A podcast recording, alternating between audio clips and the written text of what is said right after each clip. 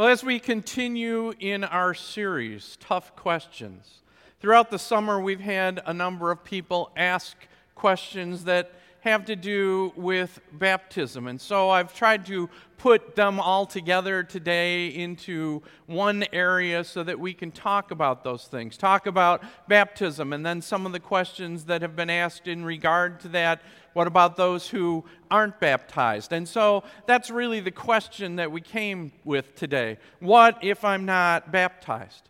And we're going to look at that, at some of those questions, and we're going to take them kind of individually and try to answer those as best we can. So the first slide deals with those questions that surround baptism as we look at that. You see these three questions Is baptism a directive from God and a necessity to be saved? Were all of Jesus' disciples baptized? And do we have evidence that the early church baptized infants? And we're going to take first that first question in two parts. First, the directive, and then talking about the other aspect. Now, our theologians say this about baptism in the Book of Concord Baptism is not a mere church rite, but a divine ordinance which is to be in force until the end of time and must be observed by all Christians. It is a directive. And we draw that from the next slide, which shows you the two passages of Scripture one that we read this morning as our gospel, the other from Matthew in that section that we call the Great Commission. You see those two phrases. He said to them, Go into all the world and preach the gospel to all creation. Whoever believes and is baptized will be saved but whoever does not believe will be condemned. And then in Matthew, and then Jesus came to them and said, All authority in heaven and on earth has been given to me. Therefore, go and make disciples of all nations, baptizing them in the name of the Father and of the Son and of the Holy Spirit, and teaching them to obey everything I have commanded you. Now, as we look at that, I want you to look at the Matthew one because that, first and foremost, is the longer and is that Great Commission. And it's important that we understand why this is a directive, really what we call a command. That word, therefore, in the Greek is based upon the previous statement because all authority, as Jesus has said, has been given to him in heaven and on earth. All things belong to him, all things are in subjective, sub, subject to him. Therefore, because of that, we are to do this. So it is as a result of the fact that Jesus is our Lord and King, and the King is issuing to us a proclamation. It is the proclamation to make disciples. And it is what we call in the Greek an imperative. It is basically the phrase, this is to be done. But it's also important that we know that the phrase that follows that, therefore, tells us how we are to do it. And the order of the words is important. Two things make disciples. First of all, that we baptize. Second, that we teach. And to change the order of those words, to say teach first and then baptize, is a mistranslation of what the Greek actually says. We are to go into the world and make disciples by baptizing them and then by teaching them. So, is it a directive? Is it a command? Yes, it is. It is a command that Jesus has given to us, his church, to go into all the world, to baptize all nations and all people. And then the second part of that question then is baptism necessary to be saved? Well, and I answer that yes and no. Obviously, yes, from the command, we are told that we are to baptize. But again, our theologians say this God has bound us, his church, to these means of grace, but he himself is not bound to them. I say that because that verse in Mark that says to us, He that believes and is baptized will be saved, he that does not believe will be condemned. It does not say, He that is not baptized. We know that the proclamation of the gospel creates faith in the hearts. We talked about faith last week and what it means in that trust, in that reception of those gifts that Christ has given us on the cross. But whenever we are able, we are to baptize, we are to follow that command.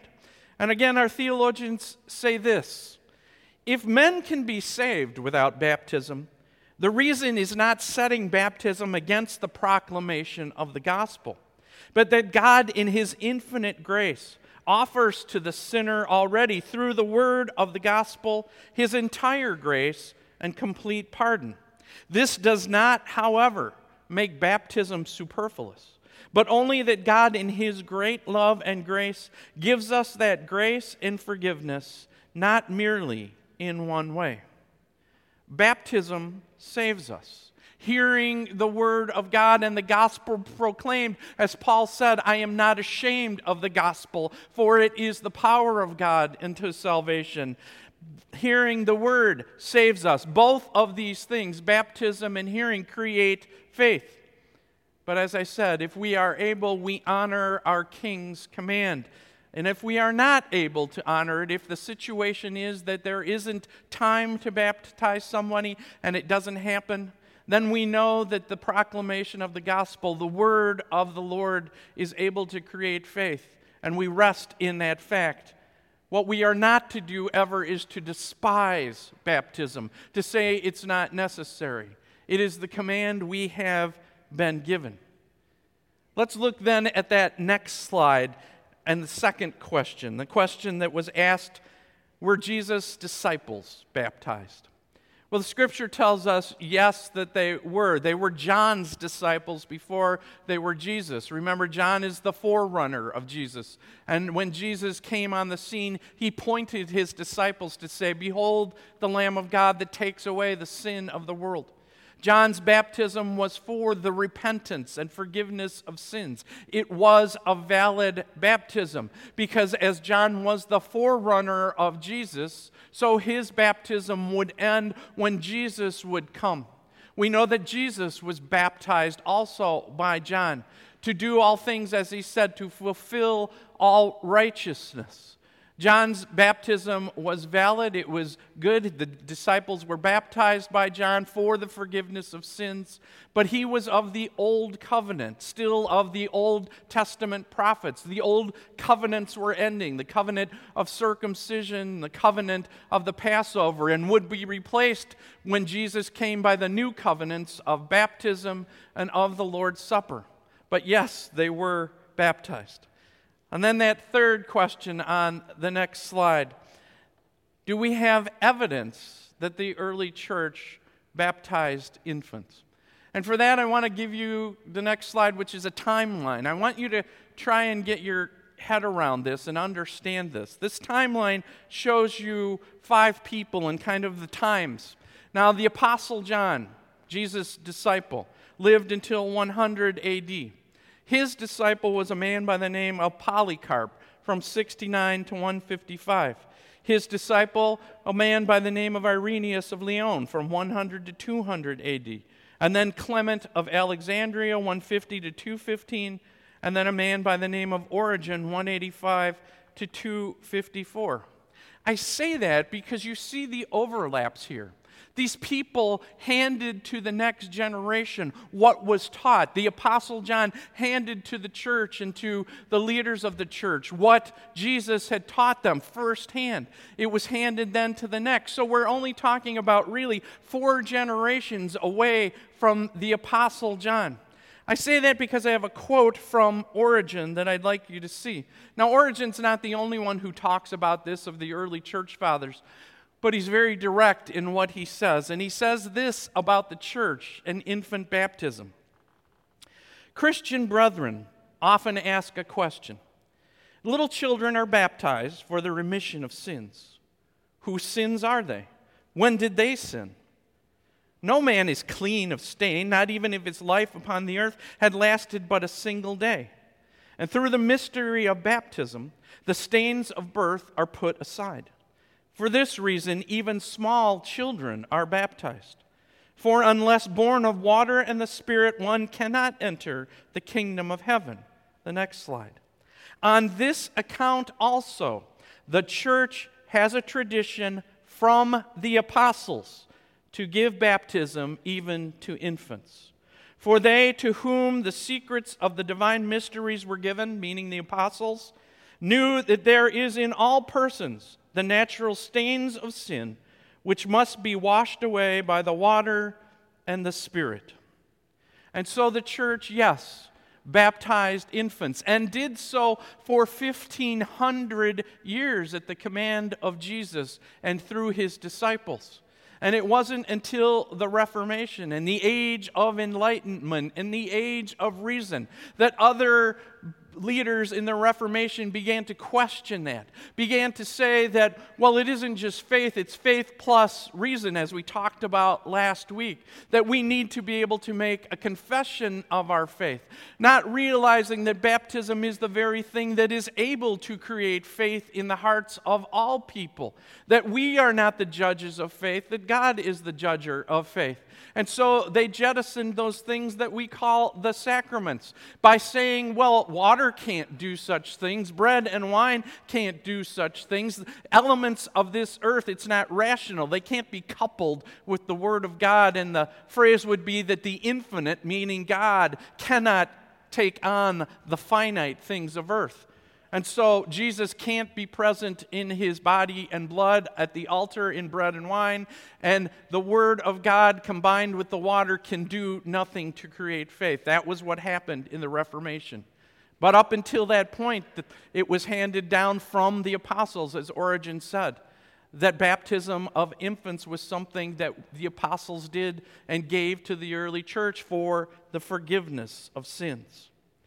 Well, let's look at the next set of questions that don't have to do with baptism, but have to do with knowing Jesus or not knowing Jesus and whether or not people are condemned to hell. We have these two questions. If children die without knowing Jesus, do they go to hell? This doesn't seem fair.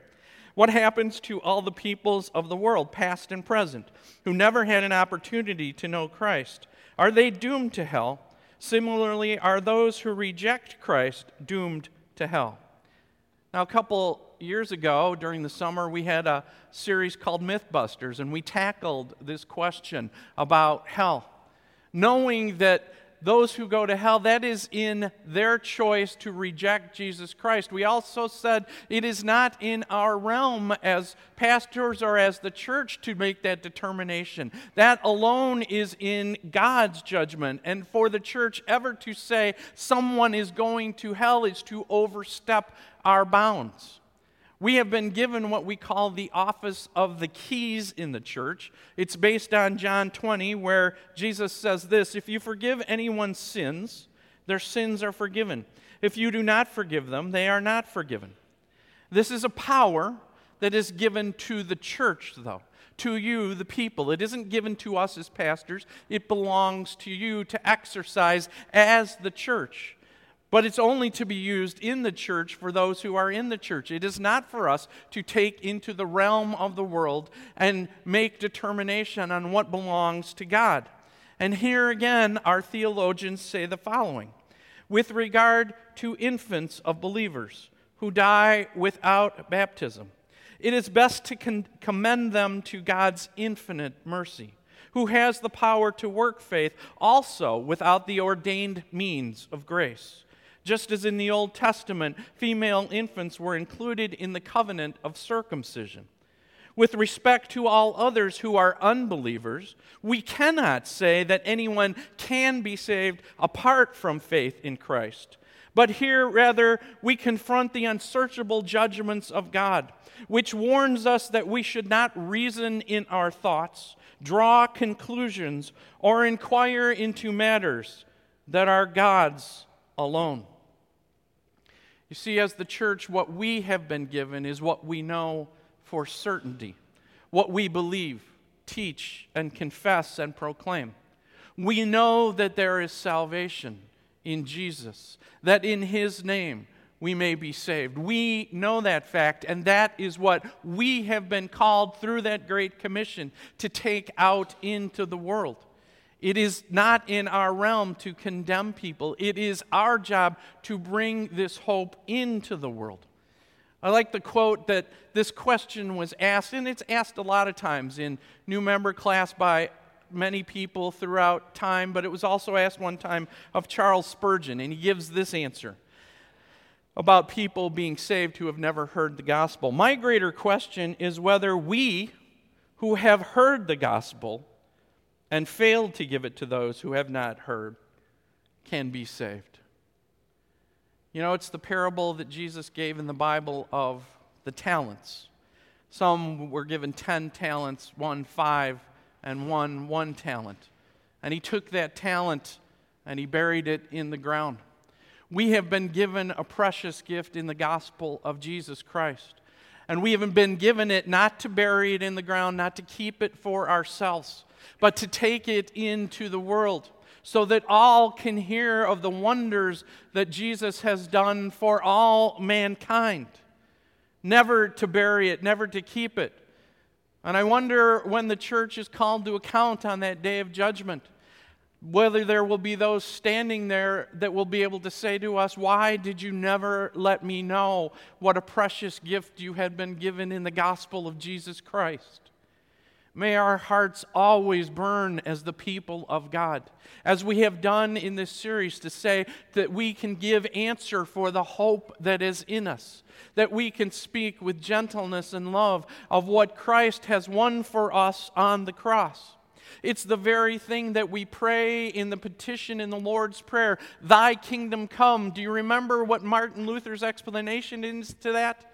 The Lord's kingdom certainly comes on its own, but we pray in this petition that it would come among us also, that we would take the talent that we have been given, the gospel of Jesus Christ, as Paul said, not ashamed of it, for it is the power of God for salvation, and that we would take it into the world knowing that it has the power to change hearts and lives, to create faith and to bring peace to people who are in darkness.